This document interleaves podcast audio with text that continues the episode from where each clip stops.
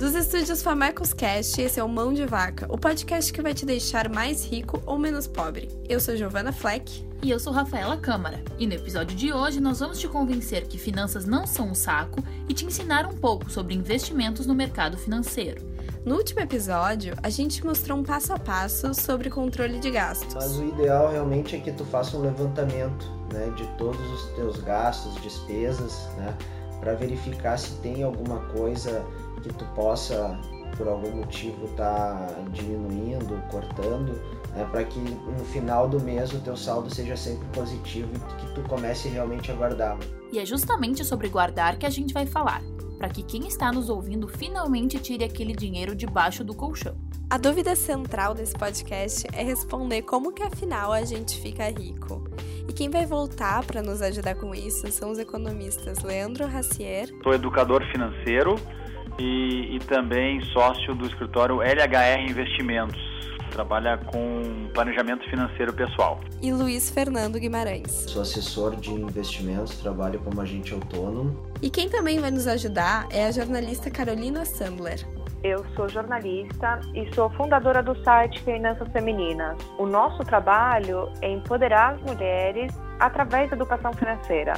Eu acredito que é com a educação financeira que as mulheres podem realmente mudar suas vidas e ter autonomia para bancar suas escolhas. A gente conversou com mais uma galera cheia de dúvidas sobre investimentos e todos aqueles nomes difíceis que você não sabe. Meu nome é Júlia, tenho 23 anos e eu queria saber como aplicar melhor o meu dinheiro, como fazer ele render mais através de investimentos. Só que, como tudo no mercado financeiro, não tem uma só fórmula certa. O Luiz indica o que para ele funcionaria melhor.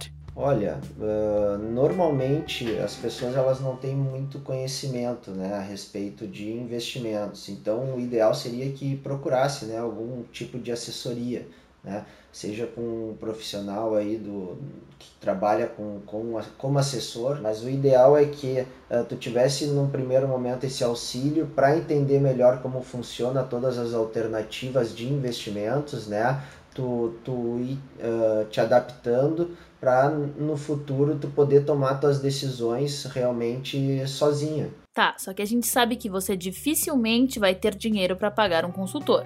Ou que vai querer investir a mais nisso. Então aqui vão as dicas dos nossos especialistas com o beabá do investimento autônomo. Começando pela Carol. O primeiro passo, a primeira dica é não ter medo a gente tem uma questão muito de receio, de achar eu não entendo, eu vou ter que estudar muito, eu não, eu não me sinto confia, confiante para poder tomar esse tipo de decisão. Isso é besteira. Não, não, precisa estudar horas, é parar e ler um pouco sobre o assunto, conversar com outras pessoas, tirar as dúvidas e aos poucos começando a se sentir confortável. Investir não é um bicho de sete cabeças, sabe? Eu recebo muita dúvida de leitora que fala assim, ah, eu queria muito investir, mas é, eu sei que na poupança não ganha nada e eu tenho muito medo de investir em ações. Então eu deixo meu dinheiro parado na conta corrente. Que é um super erro. A verdade é, hoje você tem tanta opção bacana de investimento com bons retornos, com nível super baixo de risco, que é um absurdo não aproveitar esse tipo de oportunidade. Sabe, a gente tem uma, nós mulheres, a gente tem uma percepção que não é acurada sobre risco. A gente acha que é muito mais arriscado do que é realmente, então a gente perde muito tempo que poderia ser gasto assim rapidamente. Em uma tarde você lê sobre o assunto, pega, compara umas opções, manda um e-mail para o gerente, pede para ele te fazer um cálculo de quanto aquilo renderia líquido depois de impostos, depois de taxas e aí você toma uma decisão e faz. Já o economista Leandro seleciona uma série de passos baseados no perfil de cada pessoa que está buscando investir. A primeira, para que, que eu vou investir? Qual é o meu objetivo? É para uma viagem? É para trocar de carro? É, é para minha aposentadoria? Eu preciso saber qual é o motivo do meu investimento. Seria de curto, de longo ou de médio prazo. Depois que eu definir, aí sim eu vou procurar a alternativa de investimento. Ah, outra coisa importante ah, eu sou uma pessoa mais conservadora, mais moderada mais agressiva? Qual é o meu perfil? Porque se eu sou mais agressivo, eu posso investir em ações. Se eu sou mais moderado, eu não vou investir em ações, entendeu? Eu vou investir, ou se investir, vou investir muito pouco. Você pode ter uma ideia de qual é o seu perfil investidor através de alguns sites e aplicativos, que vamos deixar linkados aqui na descrição. Mas é um perfil inicial para os teus investimentos. Tu até pode mudar de perfil ao longo da tua vida. Tu nunca não precisa ser conservador o resto da vida, nem moderado o resto da vida. Mas esses testezinhos são bons para te poder mais ou menos, ó, eu, eu sou moderado, eu sou conservador. Então, se eu for conservador, eu não vou investir em ações. Eu vou investir em produtos mais seguros. Isso também vai ficar junto, por exemplo, do meu objetivo de investimento. Se meu objetivo é de curto prazo, eu também não vou botar no mercado de ações, porque eu preciso do dinheiro no curto prazo, entendeu? E eu sei que no mercado de ações existe volatilidade. Então, por isso que eu digo, a primeira coisa é saber para que eu quero investir, qual é o meu objetivo. Ele é de médio, de longo, de curto prazo. Bom, conforme este prazo, aí tu vai poder ser um pouco mais ousado ou não, entendeu? Ah, tô, eu quero aplicar para a minha aposentadoria e eu tenho 22 anos. Ora, então tu pode pegar esse percentual que tu vai investir, tu pode perfeitamente colocar lá 30, 40% em ações ou em fundos de ações. E 60% tu vai ser em, em alternativas mais moderadas. Então, isso tem uma gama de alternativas aqui. Então, basicamente, existem dois caminhos para seguir. Você pode estudar um pouco mais, o que vai requerer um pouco mais de tempo e dedicação também, mas entender o que você quer e seguir o seu próprio caminho com um pouco mais de autonomia sobre as suas escolhas. Ou se você não tem segurança nenhuma, procurar a ajuda de um profissional nesse primeiro momento. Meu nome é Pedro Silva, 23 anos, e a minha dúvida é quando eu vou no banco e me apresenta alguma proposta de aplicação ou de rendimento do dinheiro, de entendimento de saber onde eu estou colocando esse dinheiro e como ele está funcionando, quanto ele está rendendo e se o banco não está tendo rendimento maior para eles e eu não estou fazendo algum negócio ruim. E essa dúvida do Pedro é extremamente legítima, porque a gente conhece o mundo em que vive e é muito difícil achar alguém altruísta o suficiente para não colocar os seus interesses em primeiro lugar, especialmente quando se fala em dinheiro, né? A verdade é o seguinte, o gerente ele pode ser uma pessoa que vai te ajudar, mas você tem que saber usar a relação com ele de uma forma muito estratégica. Por que que acontece? O gerente, ele não trabalha para você, ele trabalha para o banco. Então, ele tem que bater meta do banco. Então, você ter uma relação ótima com o gerente e ele ficar te indicando produtos que não fazem sentido para sua vida, é muito fácil.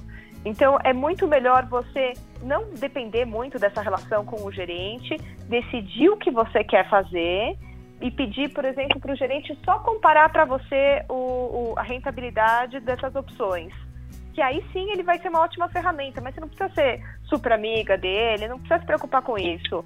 O gerente ele trabalha para o banco, a gente tem que ter essa clareza. E com isso, aí você vai e, e, e, faz. Então, por exemplo, eu não faço meus investimentos na, na corretora do banco. Eu tenho uma outra conta em uma outra corretora em que eu toco os meus investimentos sozinha lá.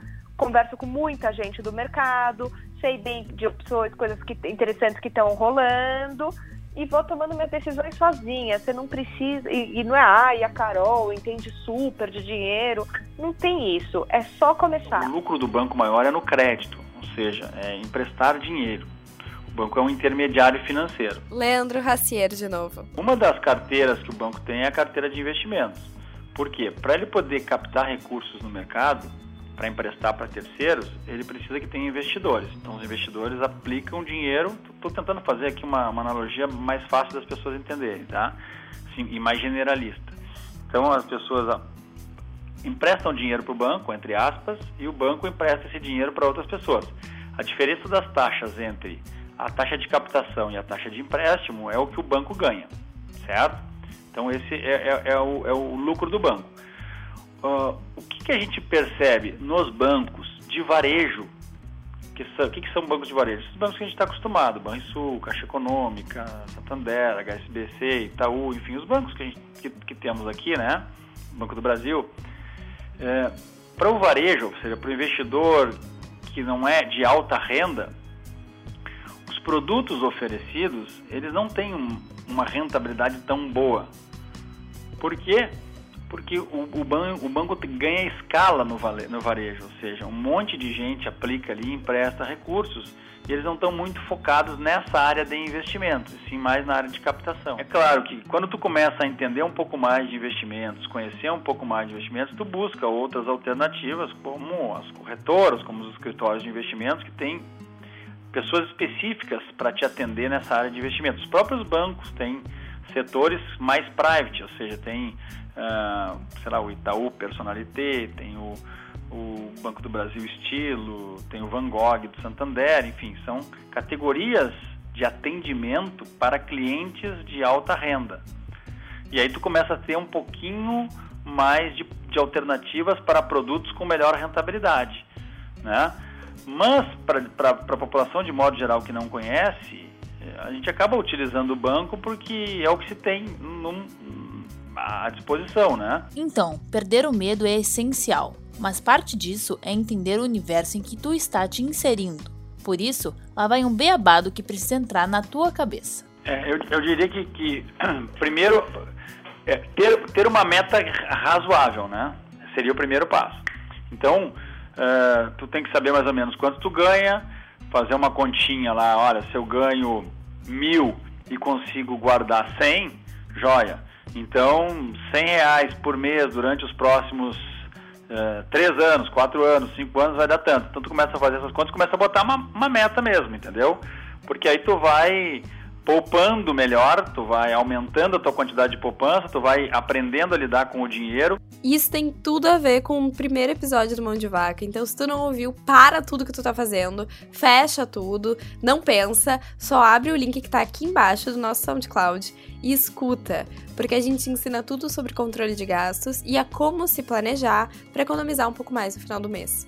É claro que quando tu tem recursos muito pequenos, de 100, 200 reais, tu não tem outra saída, tu tem que começar quase que com a cadeira de poupança, que é uma das rentabilidades, uma das alternativas de investimento que rende muito pouco.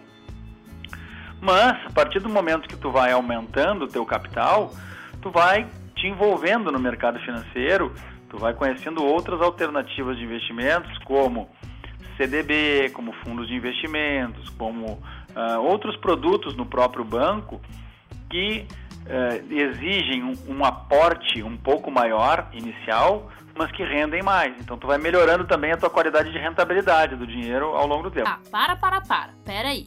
Volta um pouco. Explica o que é esse negócio de CDB, CDI, taxa Selic, esse negócio todo. As que você precisa saber é Selic.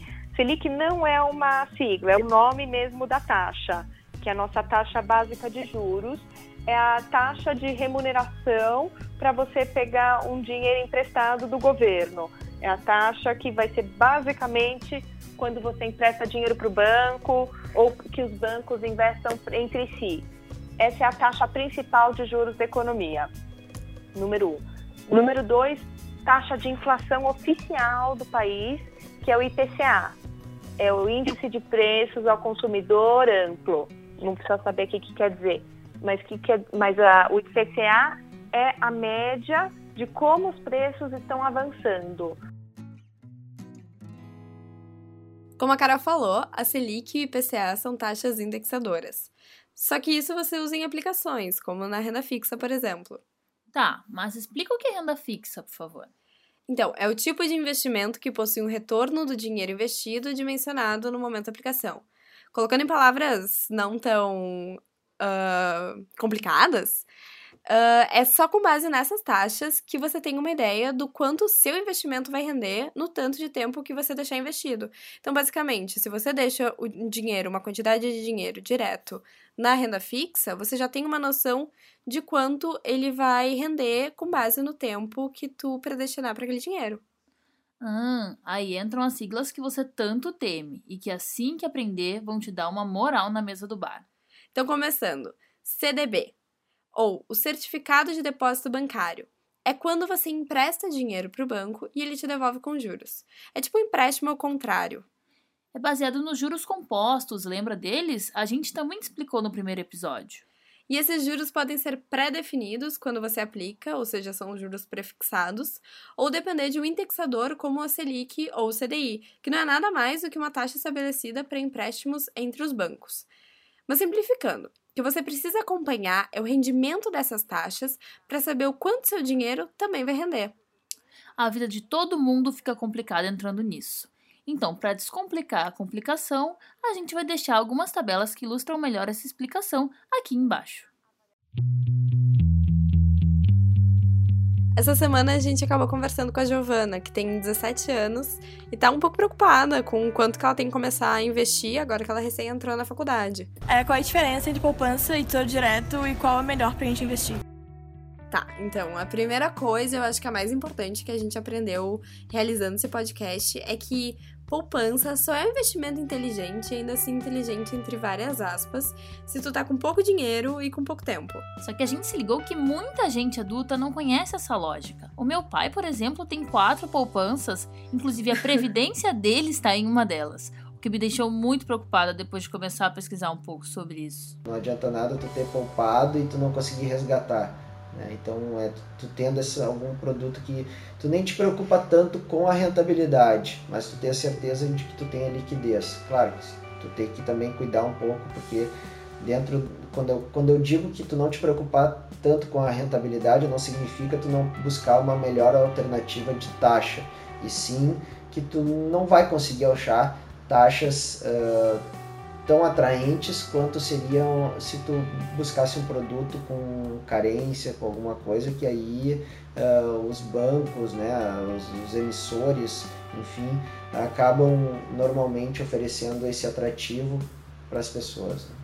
Essa carência a qual o Luiz se refere é a mesma que você conhece, ou deveria conhecer, né? Então, é o valor que você paga por ter retirado algo antes do prazo combinado. Já a liquidez, que não é só um estado físico, é a facilidade de converter o valor investido em dinheirinho na sua conta. Quanto mais rápido for essa conversão, mais líquido esse bem será. Portanto, hoje é um bom investimento de curto prazo, porque ela vai ter um pouquinho de rendimento, não tem taxa, não tem imposto de renda, no final é, fica elas por elas. Uhum. Não é um investimento pra, adequado para longo prazo. Mas investimento não é algo que você faz com um objetivo de seis meses. Objetivo, assim, investimento, vamos lá, estamos falando de dois anos, de três anos, e a gente tende a ter um pouco de preguiça, fala assim, ai, é tanto tempo, não faz sentido para minha vida, não vou chegar a lugar nenhum. Não dá para pensar nisso. Investimento é uma forma. O que, que é investimento? É um jeito de você proteger o seu dinheiro contra a inflação e aproveitar o poder dos juros compostos. Ponto. É isso, é para isso que serve um investimento. Então, realmente, quanto mais tempo você deixar ele, seu dinheiro aplicado, melhor vai ser. O Leandro explica como que nos últimos anos uma brasileirada ganhou uma grana com o Tesouro Direto. O Tesouro, ele, ele, nos últimos dois, três anos, ele foi muito bom mesmo, porque a taxa de juros estava caindo. É, então foi uma boa alternativa, porque a gente aproveitou, independendo dos títulos públicos, principalmente as notas do Tesouro Nacional, elas se beneficiaram com a queda da taxa de juros. Então, quem investiu nesse, no, nos títulos públicos durante os últimos dois, três anos se deu muito bem. Essa taxa de juros caindo faz com que a remuneração dos títulos públicos, que é onde a gente. O tesouro direto é aonde tu vai comprar os títulos públicos. Né? É um é dos lugares que tu pode comprar título público. Ou tu compra lá no tesouro direto, direto do governo, ou nas corretoras. Então, tu vai investir não é no tesouro, tu investe em títulos públicos que pode ser negociado diretamente com o tesouro ou através das corretoras ou dos bancos. Então, com a queda da taxa de juros, o tesouro também vai cair. O tesouro, que eu digo, os títulos públicos também vão ter uma rentabilidade um pouco menor. Né? Eles vão ter uma rentabilidade que, no momento, não é a mais, a mais adequada. O que, o que hoje, com esse cenário de queda de juros, de taxa mais baixa, os fundos multimercados são as melhores alternativas. Então a gente teria que dar uma olhada nesse tipo de produto, que são os fundos multimercados. Tesouro, aplicar em título público é bem melhor do que aplicar em poupança, isso não há dúvida. Então, entre deixar o dinheiro na caderneta de poupança e deixar o dinheiro nos títulos públicos, tu vai ganhar mais nos títulos públicos. Quando você compra um título do tesouro, do tesouro e assim faz o investimento no tesouro direto, você está nada mais do que emprestando dinheiro para o governo. A jornalista Carolina Sandler explica sobre os riscos do Tesouro Direto. Como a chance do governo quebrar é muito baixa, o risco do Tesouro Direto também é muito baixo. E aí você tem alguns títulos diferentes, cada um com as suas particularidades, com uma taxa de uma taxa que você vai ter de rendimento e uma data de vencimento é simples, pode parecer mais complexo do que é, só que a verdade é o seguinte, é só começar, sabe? Tipo, andar de bicicleta, Você vai escolher um título no, no site do Tesouro Direto, você tem inclusive um orientador que vai te perguntar quais são seus objetivos, quais são suas preferências, seu perfil, e ele vai te dizer quais títulos são mais indicados para o seu caso. E aí você pega, faz uma conta numa corretora, pega a senha do Tesouro Direto e já começa a investir. É muito fácil. Mas não vai esquecer da disciplina. Não é só deixar o teu dinheiro lá largado. Para o Luiz, ela é o mais importante. Acho que as duas palavras-chave aí tá no planejamento e na disciplina. A disciplina é muito importante, né? Uh, para que realmente consiga se fazer um, um, uma poupança adequada, uh, até porque quando a gente está falando em poupar, uh, isso não é para dois, três anos, né? Isso é para realmente tentar levar para a vida toda. Né? É muito importante sempre tu ter uma reserva, tu ter um capital que para qualquer emergência tu tenha e não dependa de ninguém. Uh, e é a disciplina é o, acho que é o a maior dificuldade das pessoas, né? A gente a gente às vezes é muito ansioso, que é o é muito imediatista, que é as coisas para ontem, né?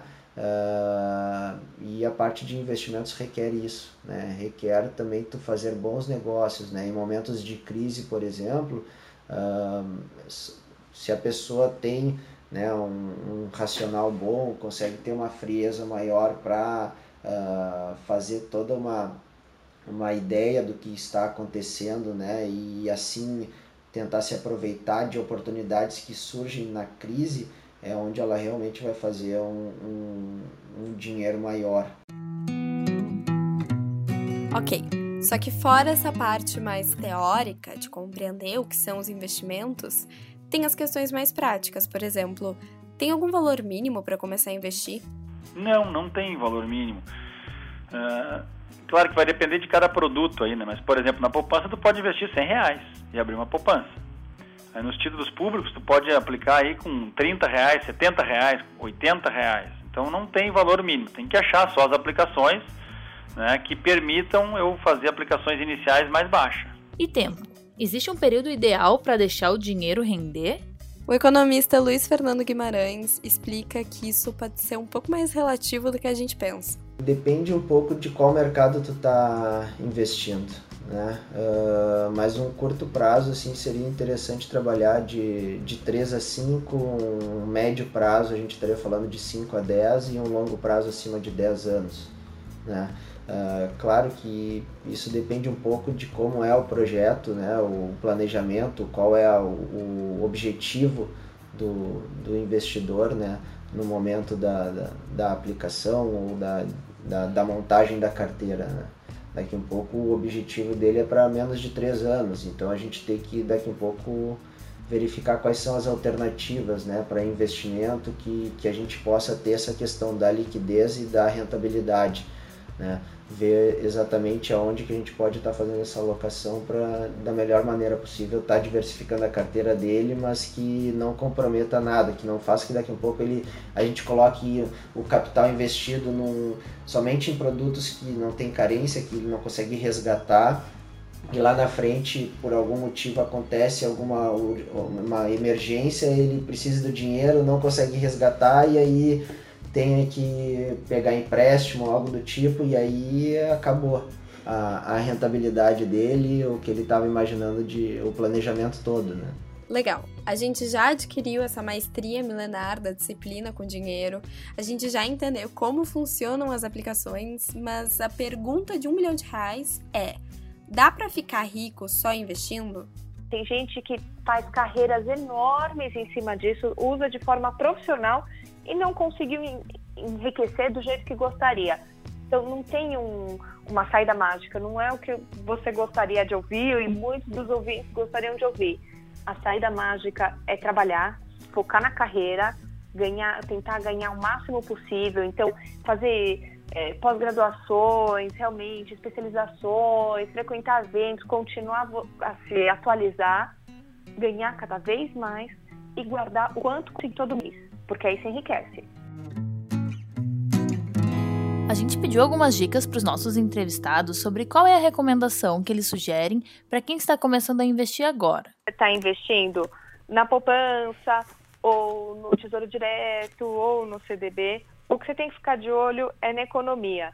Então, sempre ver como está o noticiário da taxa de juros Selic, ver como é que está a taxa de inflação, o IPCA, e acompanhando um pouquinho, assim. É um básico de ler, dar uma olhada no caderno de economia todo dia.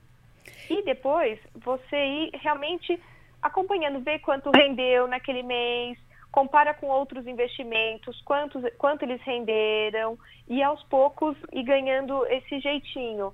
É, é que nem começar a aprender a andar de bicicleta. No começo pode parecer difícil, mas o risco que você toma é muito pouco. E aí aos poucos você vai pegando jeito. Não pode, tipo, fazer o investimento e esquecer daquilo. E não pode, tipo, investir um dinheiro uma vez, sabe? Tipo, ai, sobrou 100 reais, vou investir e, tipo, esqueceu de, do assunto depois.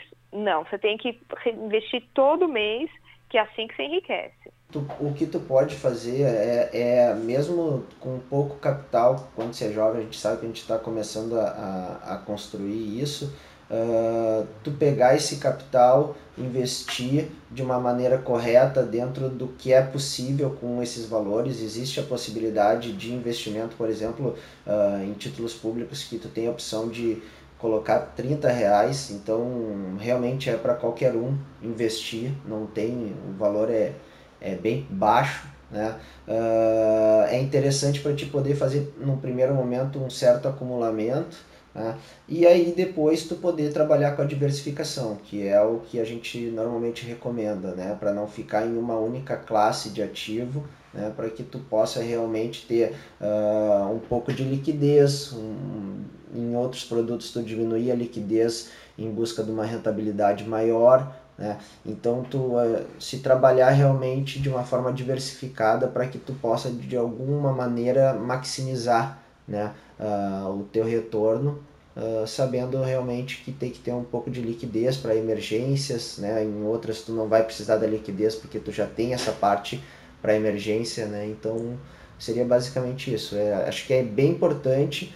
Uh, tem bastante coisa assim também no YouTube, na internet mesmo a respeito de investimentos. Então para aquela pessoa que tem, é, que é mais curiosa, que consegue também por conta própria aí uh, buscar mais informações.